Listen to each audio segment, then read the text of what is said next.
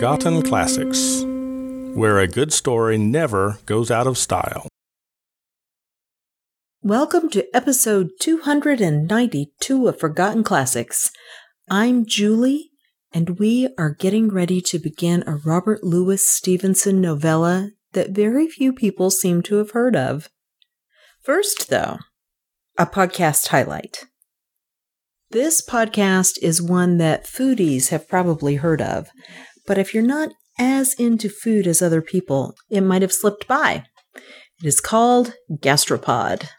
The way they describe it, Gastropod looks at food through the lens of science and history. Each episode, we look at the hidden history and surprising science behind a different food and or farming related topic. From aquaculture to ancient feasts, from cutlery to chili peppers, and from microbes to Malbec. And along the way, what they do is they interview experts, visit labs, fields, archaeological digs, and the two co-hosts, the co-hosts, Cynthia and Nicola, both have a history of working in food and journalism and science and research and all that sort of thing. But what they have that's more important is a genuine zest for the subject and a good chemistry, a good rapport. So you enjoy hearing them talk to each other. Now that's their description. My description is Radiolab for foodies. You want to know how sound affects what you eat? well, listen to them when they pour different temperatures of water into a glass and marvel, as I did, at the way that you can tell if it's cold or warm. I never really thought about the fact that I could do that. Crazy. Or their episode about Chinese food in America, where they used the documentary, which I mean to see but haven't seen yet, of, um, I think it's called looking for General Tso. You know, there's General Tso's chicken. Well, that is what guides them through the whole look at Chinese food in America. And a lot of these things I already have a pretty good grasp of because I've been reading about food stuff for so long, just, you know, because I'm interested. But they always come up with some interesting new tidbit or a way to look at something I hadn't thought about. So it's definitely fun. Give it a try. All right. Robert Louis Stevenson, A Mystery, The Pavilion on the Links. And if you're like me, this makes you think of some golf links with a nice little pavilion, you know, kind of an open air gazebo sort of thing, sitting in the middle of it, where you can have lemonade and sandwiches on a hot day. Well, in true Scottish form, and Stevenson was Scottish, the word links actually means sand that has had enough stuff growing in it that it's not going to shift around a lot. So it's kind of becoming, it's the process of becoming part of the land itself, but it's still really hard to run on. And it's always near the ocean, of course, because it's from a beach. And a pavilion in this case means it's not the manor house. It's not grand, but it's certainly a substantial house because it's the place where, you know, the lord of the manor would go to slum it, to get away into a smaller dwelling. So that's what this is talking about. This story is one that in Michael Dirda's On Conan Doyle, which is a wonderful, very short book about, of course, Arthur Conan Doyle and all his writing. Doyle called this story maybe the perfect detective story. I hate to disagree. It's not perfect, but what it is is fun. It's definitely of the time period. And as you listen, I want you to think about the relationship between the two men. For some reason, I just love it. It's so real to me. It just cracks me up. Anyway, Something very, very different from Robert Louis Stevenson. It's not Kidnapped, one of my favorites. It's not Treasure Island. Eh, not a favorite. Although it did have pirates, so that's got something to say for it. This is a mystery and an adventure story. This has, oh gosh, nine or ten chapters, but some of them are fairly short, so we'll probably do it in about three, maybe four episodes. So this is just the beginning dive in.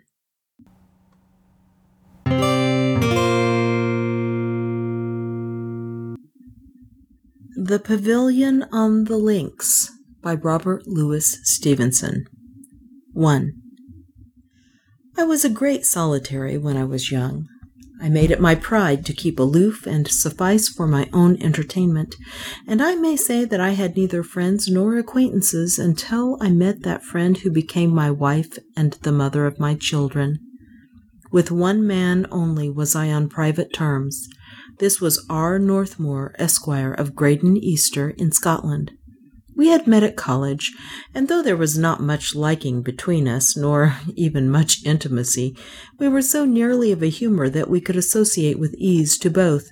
Misanthropes we believed ourselves to be, but I have thought since that we were only sulky fellows. It was scarcely a companionship, but a coexistence in unsociability. Northmour's exceptional violence of temper made it no easy affair for him to keep the peace with anyone but me, and as he respected my silent ways, and let me come and go as I pleased, I could tolerate his presence without concern. I think we called each other friends. When Northmour took his degree, and I decided to leave the university without one, he invited me on a long visit to Graden Easter, and it was thus that I first became acquainted with the scene of my adventures. The mansion house of Graden stood in a bleak stretch of country some three miles from the shore of the German Ocean. It was as large as a barrack, and as it had been built of a soft stone, liable to consume in the eager air of the seaside, it was damp and draughty within and half ruinous without. It was impossible for two young men to lodge with comfort in such a dwelling. But there stood in the northern part of the estate, in a wilderness of links and blowing sandhills, and between a plantation and the sea, a small pavilion, or belvedere of modern design, which was exactly suited to our wants, and in this hermitage, speaking little, reading much, and rarely associating except at meals, Northmour and I spent four tempestuous winter months. I might have stayed longer, but one March night there sprung up between us a dispute which rendered my departure necessary. Northmour spoke hotly, I remember, and I suppose I must have made some tart rejoinder. He leaped from his chair and grappled me. I had to fight, without exaggeration, for my life, and it was only with great effort that I mastered him, for he was near as strong in body as myself and seemed filled with the devil. The next morning we met on our usual terms, but I judged it more delicate to withdraw, nor did he attempt to dissuade me. It was nine years before I revisited the neighborhood. I traveled at that time with a tilt cart, a tent, and a cooking stove, tramping all day beside the wagon, and at night, whenever it was possible, gypsying in a cove of the hills or by the side of a wood. I believe I visited in this manner most of the wild and desolate regions both in England and Scotland, and as I had neither friends nor relations, I was troubled with no correspondence, and had nothing in the nature of headquarters unless it was the office of my solicitors, from whom I drew my income twice a year. It was a life in which I delighted, and I fully thought to have grown old upon the march, and at last died in a ditch. It was my whole business to find desolate corners where I could camp without the fear of interruption, and hence, being in another part of the same shire, I bethought me suddenly of the pavilion on the links. No thoroughfare passed within three miles of it. The nearest town, and that was but a fisher village, was at a distance of six or seven for ten miles of length, and from a depth varying from three miles to half a mile, this belt of barren country lay along the sea. The beach, which was the natural approach, was full of quicksands. Indeed, I may say there is hardly a better place of concealment in the United Kingdom. I determined to pass a week in the sea wood of Graden Easter, and making a long stage, reached it about sundown on a wild September day. The country, I have said, was mixed sandhill and links, links being a Scottish name for sand which has ceased drifting and become more or less solidly covered with turf. The pavilion stood on an even space. A little behind it, the wood began in a hedge of elders huddled together by the wind. In front, a few tumbled sandhills stood between it and the sea. An outcropping of rock had formed a bastion for the sand, so that there was here a promontory in the coastline between two shallow bays, and just beyond the tides the rock again cropped out and formed an islet of small dimensions but strikingly designed. The quicksands were of great extent at low water, and had an infamous reputation in the country. Close inshore, between the islet and the promontory, it was said they would swallow a man in four minutes and a half. But there may have been little ground for this precision. The district was alive with rabbits and haunted by gulls, which made a continual piping about the pavilion. On summer days the outlook was bright and even gladsome, but at sundown in September, with a high wind and a heavy surf rolling in close along the links, this place told of nothing but dead mariners and sea disaster. A ship beating to windward on the horizon, and a huge truncheon of wreck, half buried in the sands at my feet, completed the innuendo of the scene. The pavilion, it had been built by the last proprietor, Northmour's uncle, a silly and a prodigal virtuoso, presented little signs of age. It was two stories in height, Italian in design, surrounded by a patch of garden in which nothing had prospered but a few coarse flowers, and looked, with its shuttered windows, not like a house that had been deserted, but like one that had never been tenanted by man. Northmour was plainly from home, whether as usual sulking in the cabin of his yacht, or in one of his fitful and extravagant appearances in the world of society, I had, of course, no means of guessing. The place had an air of solitude that daunted even a solitary like myself. The wind cried in the chimneys with a strange and wailing note, and it was with a sense of escape, as if I were going indoors, that I turned away and driving my cart before me entered the skirts of the woods. The sea wood of Graden had been planted to shelter the cultivated fields behind, and check the encroachments of the blowing sand. As you advanced into it from coastward, elders were succeeded by other hardy shrubs, but the timber was all stunted and bushy. It led a life of conflict. The trees were accustomed to swing there all night long in fierce winter tempests, and even in early spring the leaves were already flying and autumn was beginning in this exposed plantation. Inland the ground rose into a little hill, which, along with the islet, served as a sailing mark for seamen. When the hill was open of the islet to the north, vessels must bear well to the eastward to clear Graden Ness and the Graden Bullers. In the lower ground, a streamlet ran among the trees, and, being dammed with dead leaves and clay of its own carrying, spread out here and there, and lay in stagnant pools.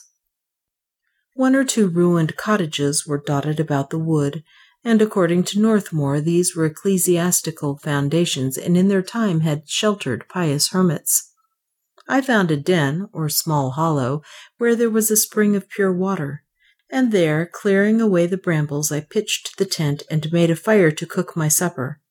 My horse I picketed farther in the wood, where there was a patch of sward. The banks of the den not only concealed the light of my fire, but sheltered me from the wind, which was cold as well as high. The life I was leading made me both hardy and frugal. I never drank but water, and rarely ate anything more costly than oatmeal, and I required so little sleep that although I rose with the peep of day, I would often lie long awake in the dark or starry watches of the night. Thus in Graden Seawood, although I fell thankfully asleep by eight in the evening, I was awake again before eleven with a full possession of my faculties and no sense of drowsiness or fatigue.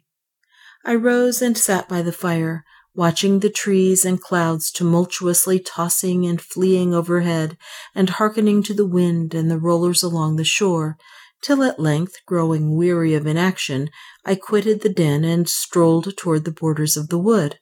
A young moon, buried in mist, gave a faint illumination to my steps, and the light grew brighter as I walked forth into the links. At the same moment, the wind, smelling salt of the open ocean and carrying particles of sand, struck me with its full force, so that I had to bow my head.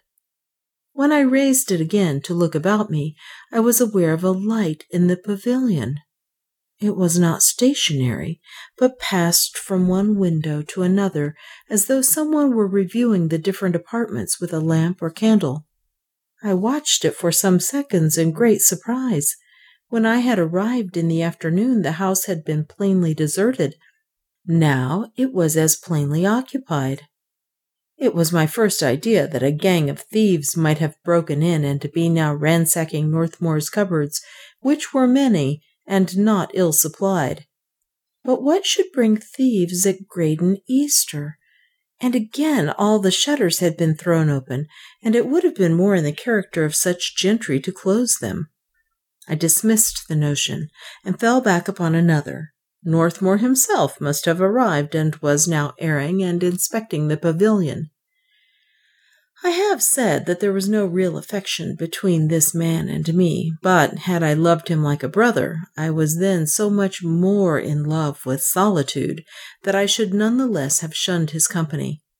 As it was, I turned and ran for it, and it was with genuine satisfaction that I found myself safely back beside the fire. I had escaped an acquaintance. I should have one more night in comfort. In the morning I might either slip away before Northmour was abroad, or pay him as short a visit as I chose. But when morning came, I thought the situation so diverting that I forgot my shyness. Northmour was at my mercy. I arranged a good practical jest, though I knew well that my neighbor was not the man to jest with in security, and chuckling beforehand over its success, took my place among the elders at the edge of the wood, whence I could command the door of the pavilion. The shutters were all once more closed, which I remember thinking odd, and the house, with its white walls and green Venetians, looked spruce and habitable in the morning light. Hour after hour passed, and still no sign of Northmour. I knew him for a sluggard in the morning, but as it drew on toward noon, I lost my patience. To say the truth, I had promised myself to break my fast in the pavilion, and hunger began to prick me sharply. It was a pity to let the opportunity go by without some cause for mirth, but the grosser appetite prevailed, and I relinquished my jest with regret and sallied from the wood. The appearance of the house affected me as I drew near with disquietude. It seemed unchanged since last evening, and I had expected it, I scarce knew why, to wear some external signs of habitation. But no, the windows were all closely shuttered, the chimneys breathed no smoke, and the front door itself was closely padlocked. Northmour, therefore, had entered by the back. This was the natural, and indeed the necessary conclusion, and you may judge of my surprise when, on turning the house, I found the back door similarly secured. My mind at once reverted to the original theory of thieves, and I blamed myself sharply for my last night's inaction. I examined all the windows on the lower story, but none of them had been tampered with. I tried the padlocks, but they were both secure. It thus became a problem how the thieves, if thieves they were, had managed to enter the house. They must have got, I reasoned, upon the roof of the outhouse where Northmour used to keep his photographic battery, and from thence, either by the window of the study or that of my old bedroom, completed their burglarious entry. I followed what I supposed was their example, and getting on the roof, tried the shutters of each room. Both were secure, but I was not to be beaten, and with a little force one of them flew open, grazing as it did so the back of my hand. I remember I put the wound to my mouth and stood for perhaps half a minute licking it like a dog, and mechanically gazing behind me over the waste links and the sea. And in the space of that time my eye made note of a large schooner yacht some miles to the northeast. Then I threw up the window and climbed in. I went over the house, and nothing can express my mystification. There was no sign of disorder, but on the contrary, the rooms were unusually clean and pleasant. I found fires laid ready for lighting, three bedrooms prepared with a luxury quite foreign to Northmour's habits, and with water in the ewers and the beds turned down, a table set for three in the dining room, and an ample supply of cold meats, game, and vegetables on the pantry shelves. There were guests expected, that was plain. But why guests when Northmour hated society? And above all, why was the house thus stealthily prepared at the dead of night? And why were the shutters closed and the doors padlocked? Hmm. I effaced all traces of my visit and came forth from the window feeling sobered and concerned.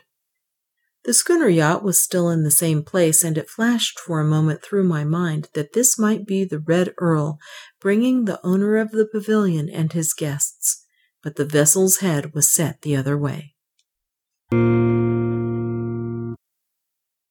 2. I returned to the den to cook myself a meal, of which I stood in great need, as well as to care for my horse, whom I had somewhat neglected in the morning. From time to time I went down to the edge of the wood, but there was no change in the pavilion, and not a human creature was seen all day upon the links. The schooner in the offing was the one touch of life within my range of vision.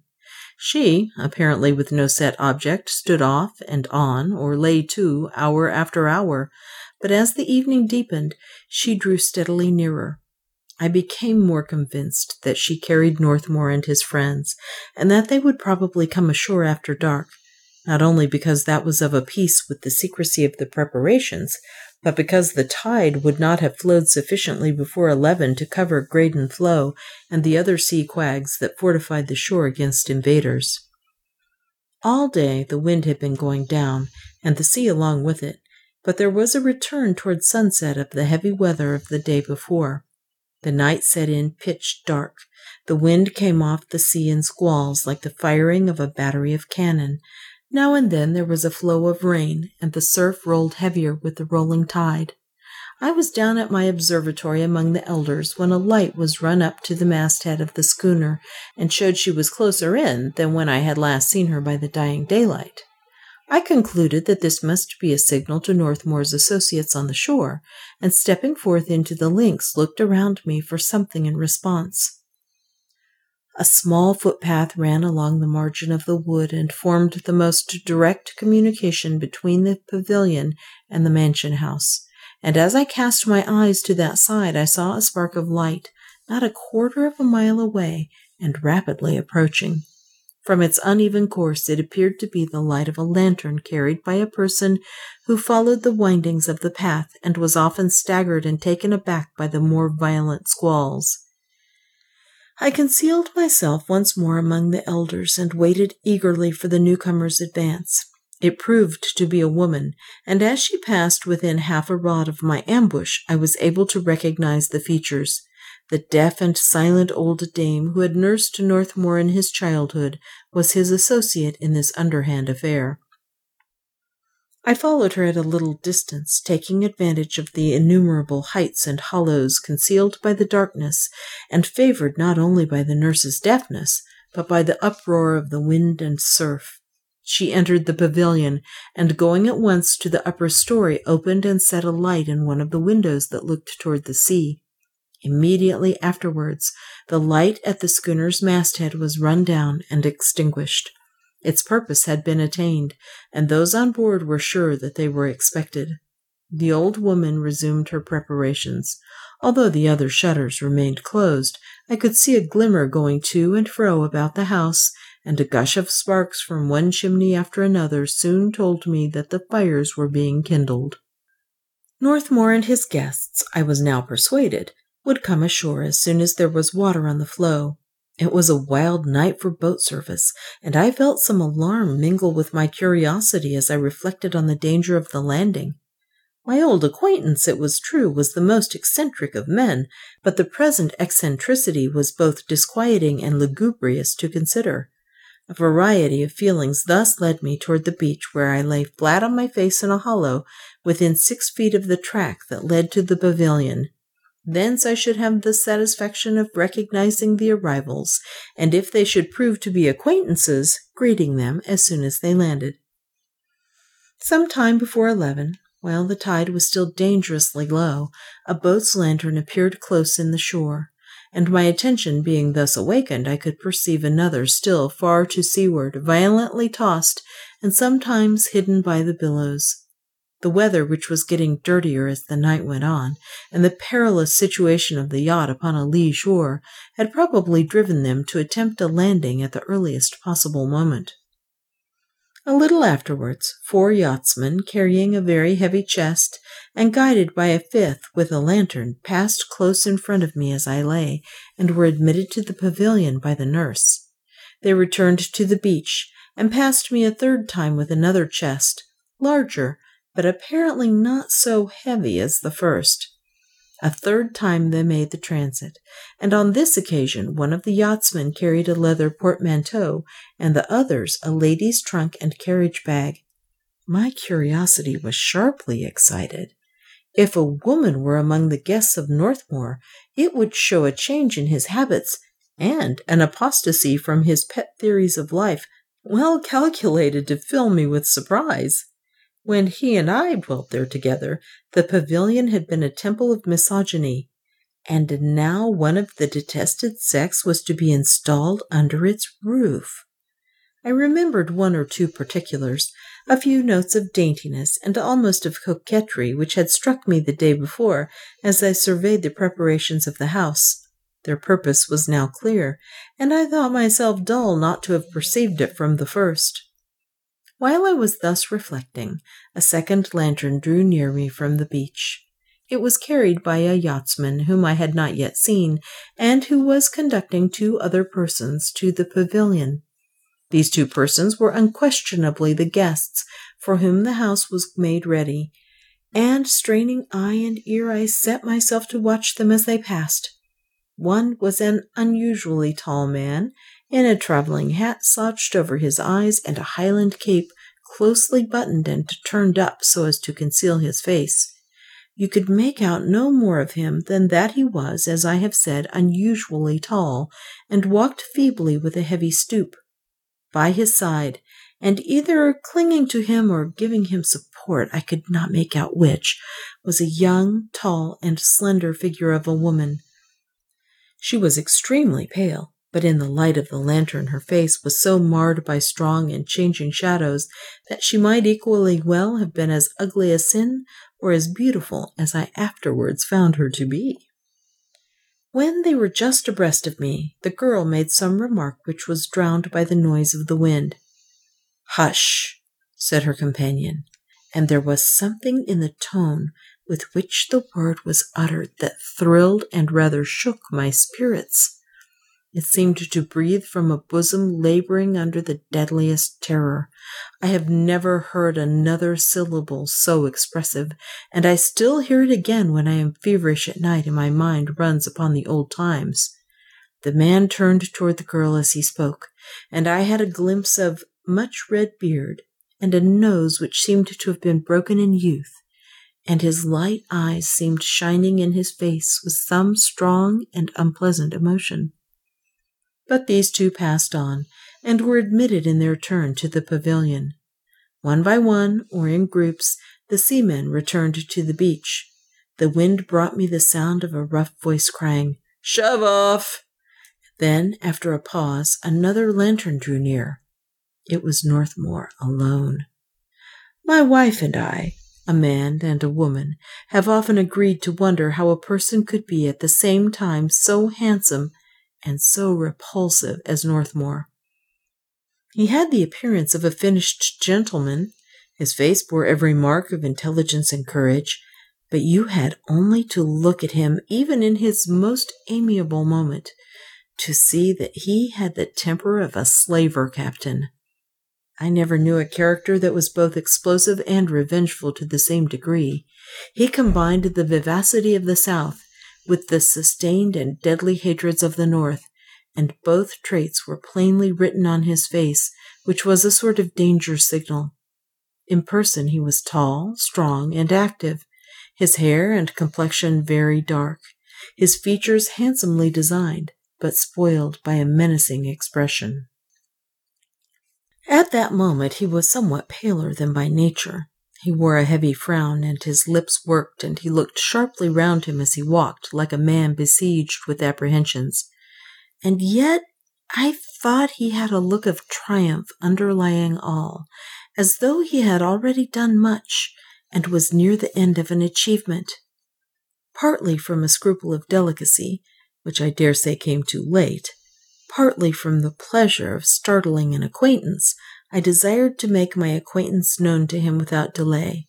I suddenly got to my feet and stepped forward. Northmour, said I, I have never had so shocking a surprise in all my days. He leaped on me without a word. Something shone in his hand, and he struck for my heart with a dagger. At the same moment I knocked him head over heels. Whether it was my quickness or his own uncertainty, I know not, but the blade only grazed my shoulder, while the hilt and his fist struck me violently on the mouth. I fled, but not far. I had often and often observed the capabilities of the sandhills for protracted ambush or stealthy advances and retreats, and not ten yards from the scuffle plumped down again upon the grass. The lantern had fallen and gone out. What was my astonishment to see Northmour slip at a bound into the pavilion and hear him bar the door behind him with a clang of iron. He had not pursued me. He had run away. Northmour, whom I knew for the most implacable and daring of men, had run away.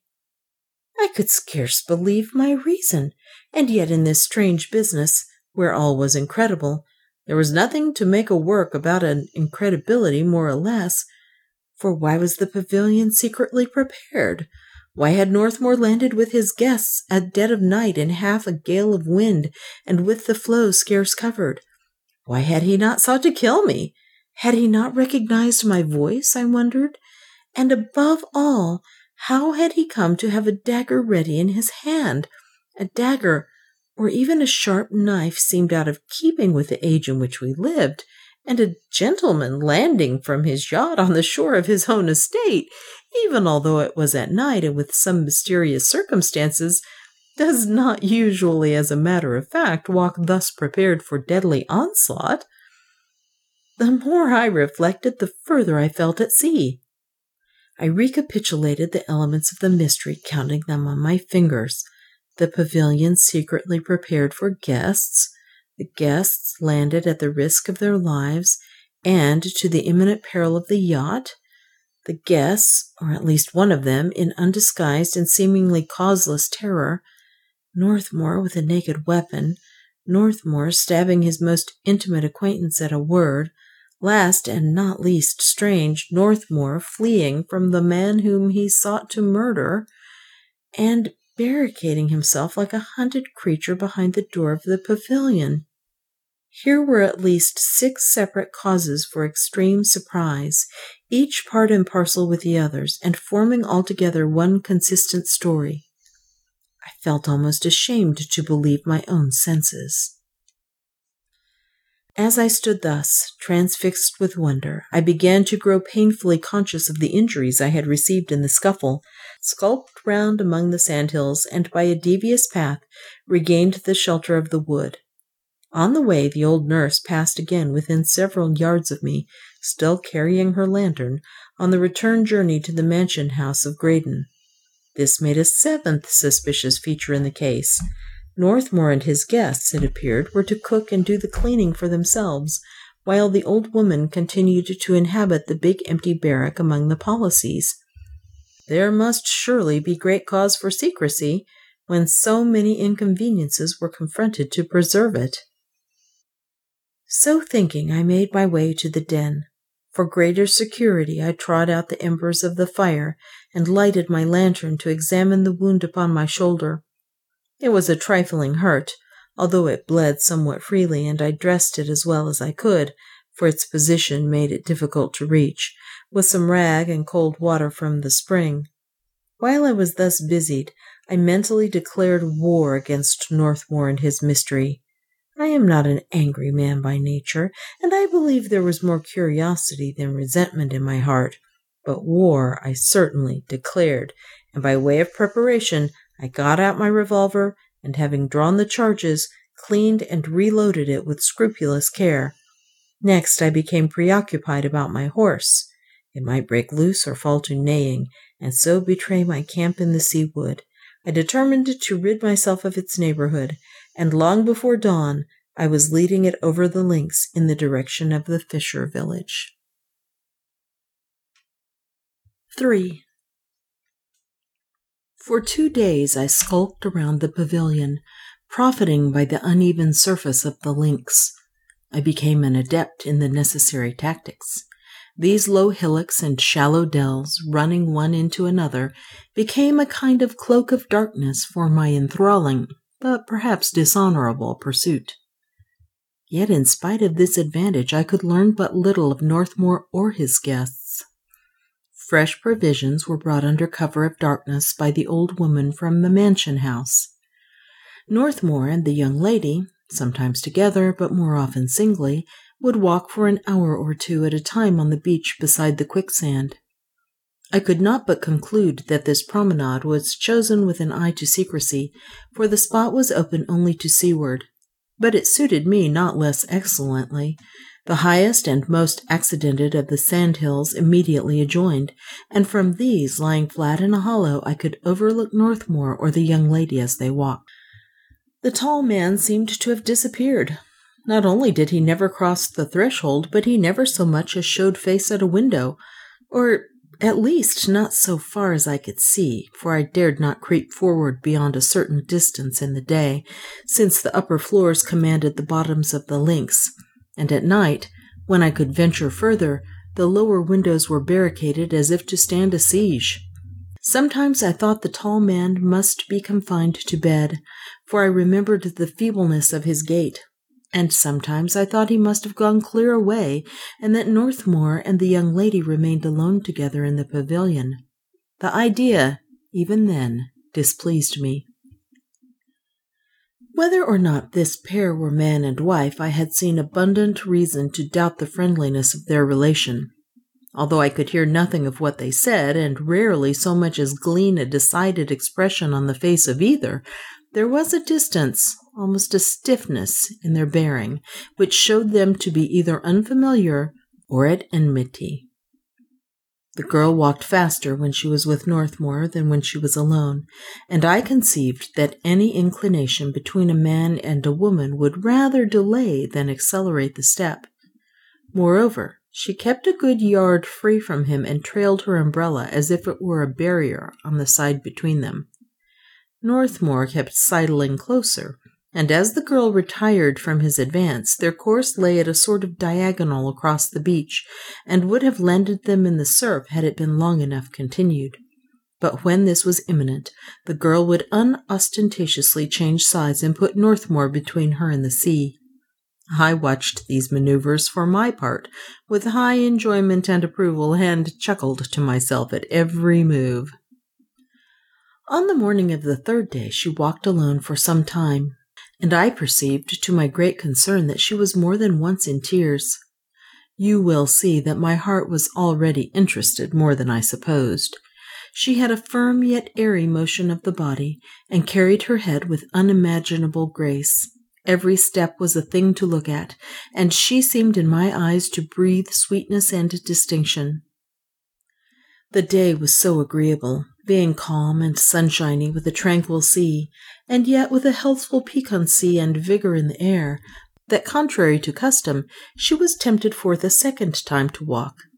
On this occasion she was accompanied by Northmour, and they had been but a short while on the beach when I saw him take forcible possession of her hand. She struggled and uttered a cry that was almost a scream. I sprang to my feet, unmindful of my strange position, but ere I had taken a step, I saw Northmour bareheaded and bowing very low as if to apologize, and dropped again at once into my ambush. A few words were interchanged, and then with another bow he left the beach to return to the pavilion. He passed not far from me, and I could see him flushed and lowering and cutting savagely with his cane among the grass. It was not without satisfaction that I recognized my own handiwork in a great cut under his right eye and a considerable discoloration round the socket. For a time the girl remained where he had left her, looking out past the islet and over the bright sea. Then, with a start as one who throws off preoccupation and puts energy again upon its mettle, she broke into a rapid and decisive walk. She also was much incensed by what had passed. She had forgotten where she was, and I beheld her walk straight into the borders of the quicksand where it is most abrupt and dangerous.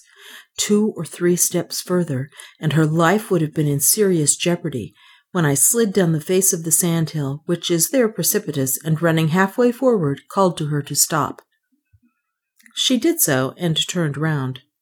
There was not a trace of fear in her behavior, and she marched directly up to me like a queen. I was barefoot and clad like a common sailor except for an Egyptian scarf round my waist, and she probably took me at first for someone from the fisher village straying after bait. As for her, when I thus saw her face to face, her eyes set steadily and imperiously upon mine, I was filled with admiration and astonishment and thought her even more beautiful than I had looked to find her. Nor could I think enough of anyone who, acting with so much boldness, yet preserved a maidenly air that was both quaint and engaging. For my wife kept an old fashioned precision of manner through all her admirable life, an excellent thing in a woman, since it sets another value on her sweet familiarities. What does this mean? she asked. You were walking, I told her, directly into Graden Floe. You do not belong to these parts, she said again. You speak like an educated man. I believe I have a right to that name, said I, although in this disguise. But her woman's eye had already detected the sash. Oh, she said, your sash betrays you. You have said the word betray, I resumed. May I ask you not to betray me? I was obliged to disclose myself in your interest, but if Northmour learned my presence, it might be worse than disagreeable for me. Do you know, she asked, to whom you are speaking?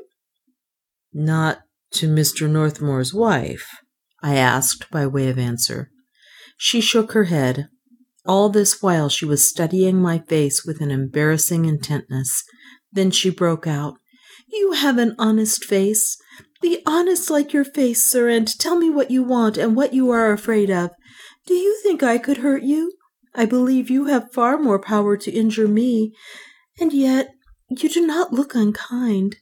What do you mean, you a gentleman, by skulking like a spy about this desolate place? Tell me, she said, who is it you hate? I hate no one, I answered, and I fear no one face to face. My name is Cassilis, Frank Cassilis. I lead the life of a vagabond for my own good pleasure. I am one of Northmour's oldest friends, and three nights ago, when I addressed him on these links, he stabbed me in the shoulder with a knife. It was you, she said. Why he did so, I continued, disregarding the interruption, is more than I can guess and more than I care to know. I have not many friends, nor am I very susceptible to friendship, but no man shall drive me from a place by terror. I had camped in the Graden Sea Wood ere he came. I camp in it still. If you think I mean harm to you or yours, madam, the remedy is in your hand. Tell him that my camp is in the hemlock den, and tonight he can stab me in safety while I sleep. With this I doffed my cap to her and scrambled up once more among the sand hills. I do not know why, but I felt a prodigious sense of injustice and felt like a hero and a martyr. Well, as a matter of fact, I had not a word to say in my defense, nor so much as one plausible reason to offer for my conduct. I had stayed at Graden out of a curiosity natural enough, but undignified. And though there was another motive growing in along with the first, it was not one which, at that period, I could have properly explained to the lady of my heart. Certainly that night I thought of no one else, and though her whole conduct and position seemed suspicious, I could not find it in my heart to entertain a doubt of her integrity. I could have staked my life that she was clear of blame, and though all was dark at the present, that the explanation of the mystery would show her part in these events to be both right and needful. It was true, let me cudgel my imagination as I pleased, that I could invent no theory of her relations to Northmour, but I felt none the less sure of my conclusion, as it was founded on instinct in place of reason, and, as I may say, went to sleep that night with the thought of her under my pillow. Next day she came out about the same hour alone, and as soon as the sand hills concealed her from the pavilion, drew nearer to the edge and called me by name in guarded tones. I was astonished to observe that she was deadly pale and seemingly under the influence of strong emotion. Mr. Cassilis! she cried. Mr. Cassilis! I appeared at once and leaped down upon the beach. A remarkable air of relief overspread her countenance as soon as she saw me. Oh! she cried, with a hoarse sound like one whose bosom has been lightened of a weight. And then, Thank God you are still safe, she added. I knew if you were, you would be here. Was this not strange? So swiftly and wisely does nature prepare our hearts for these great lifelong intimacies that both my wife and I had been given a presentiment on this, the second day of our acquaintance. I had even then hoped that she would seek me. She had felt sure that she would find me. Do not, she went on swiftly, do not stay in this place. Promise me that you sleep no longer in that wood. You do not know how I suffer. All last night I could not sleep for thinking of your peril. Peril? I repeated. Peril from whom? From Northmour? Not so, she said. Did you think I would tell him after what you said? Not from Northmour, I repeated. Then how? From whom? I see none to be afraid of. You must not ask me, was her reply, for I am not free to tell you. Only believe me and go hence. Believe me and go away quickly, quickly for your life. An appeal to his alarm is never a good plan to rid oneself of a spirited young man. My obstinacy was but increased by what she said, and I made it a point of honor to remain and her solicitude for my safety still more confirmed me in the resolve. You must not think me inquisitive, madam, I replied. But if Graden is so dangerous a place, you yourself perhaps remain here at some risk. She only looked at me reproachfully. You and your father, I resumed, but she interrupted me almost with a gasp. My father? How do you know that? she cried. I saw you together when you landed, was my answer, and I do not know why, but it seemed satisfactory to both of us, as indeed it was truth. But, I continued, you need have no fear from me. I see you have some reason to be secret, and you may believe me, your secret is as safe with me as if I were in Graden Floe. I have scarce spoken to anyone for years, my horse is my only companion, and even he, poor beast, is not beside me. You see, then, you may count on me for silence. So tell me the truth, my dear young lady. Are you not in danger? Mr. Northmour says you are an honorable man, she returned, and I believe it when I see you. I will tell you so much. You are right.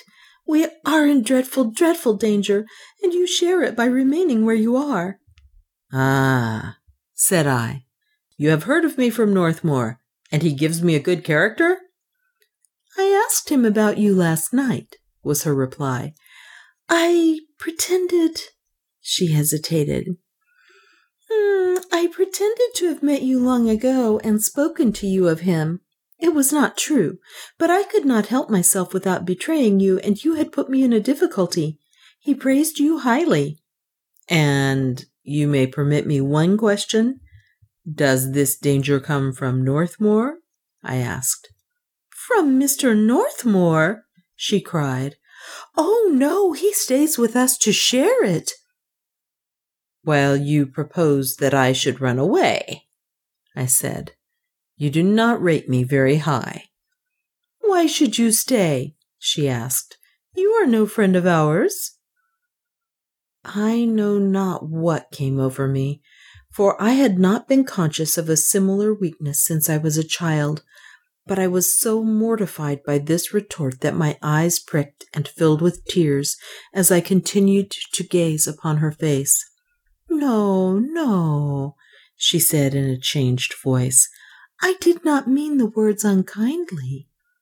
It was I who offended, I said, and I held out my hand with a look of appeal that somehow touched her, for she gave me hers at once, and even eagerly. I held it for a while in mine, and gazed into her eyes. It was she who first tore her hand away, and forgetting all about her request and the promise she had sought to extort, ran at the top of her speed and without turning till she was out of sight. And then I knew that I loved her, and thought in my glad heart that she, she herself was not indifferent to my suit. Many a time she has denied it in after days, but it was with a smiling and not a serious denial. For my part, I am sure our hands would not have lain so closely in each other if she had not begun to melt to me already. And when all is said, it is no great contention, since, by her own avowal, she began to love me on the morrow. And yet, on the morrow, very little took place. She came and called me down as on the day before, upbraided me for lingering at Graden, and when she found out I was still obdurate, began to ask me more particularly as to my arrival. I told her by what series of accidents I had come to witness their disembarkation, and how I had determined to remain, partly from the interest which had been awakened in me by Northmour's guests, and partly because of his own murderous attack. As to the former, I fear I was disingenuous, and led her to regard herself as having been an attraction to me from the first moment that I saw her on the links. It relieves my heart to make this confession even now, when my wife is with God and already knows all things, and the honesty of my purpose even in this, for while she lived, although it often pricked my conscience, I never had the hardihood to undeceive her. Even a little secret, in such a married life as ours, is like the rose leaf which kept the princess from her sleep. From this, the talk branched into other subjects, and I told her much about my lonely and wandering existence, she, for her part, giving ear and saying little. Although we spoke very naturally and latterly on topics that might seem indifferent, we were both sweetly agitated too soon it was time for her to go, and we separated, as if by mutual consent, without shaking hands, for both knew that between us it was no idle ceremony. The next, and that was the fourth day of our acquaintance, we met in the same spot, but early in the morning, with much familiarity and yet much timidity on each side. While she had once more spoken about my danger, and that I understood was her excuse for coming. I, who had prepared a great deal of talk during the night, began to tell her how highly I valued her kind interest, and how no one had ever cared to hear about my life, nor had I ever cared to relate it, before yesterday. Suddenly she interrupted me, saying with vehemence, And yet, if you knew who I was, you would not so much as speak to me. I told her such a thought was madness, and little as we had met, I counted her already a dear friend.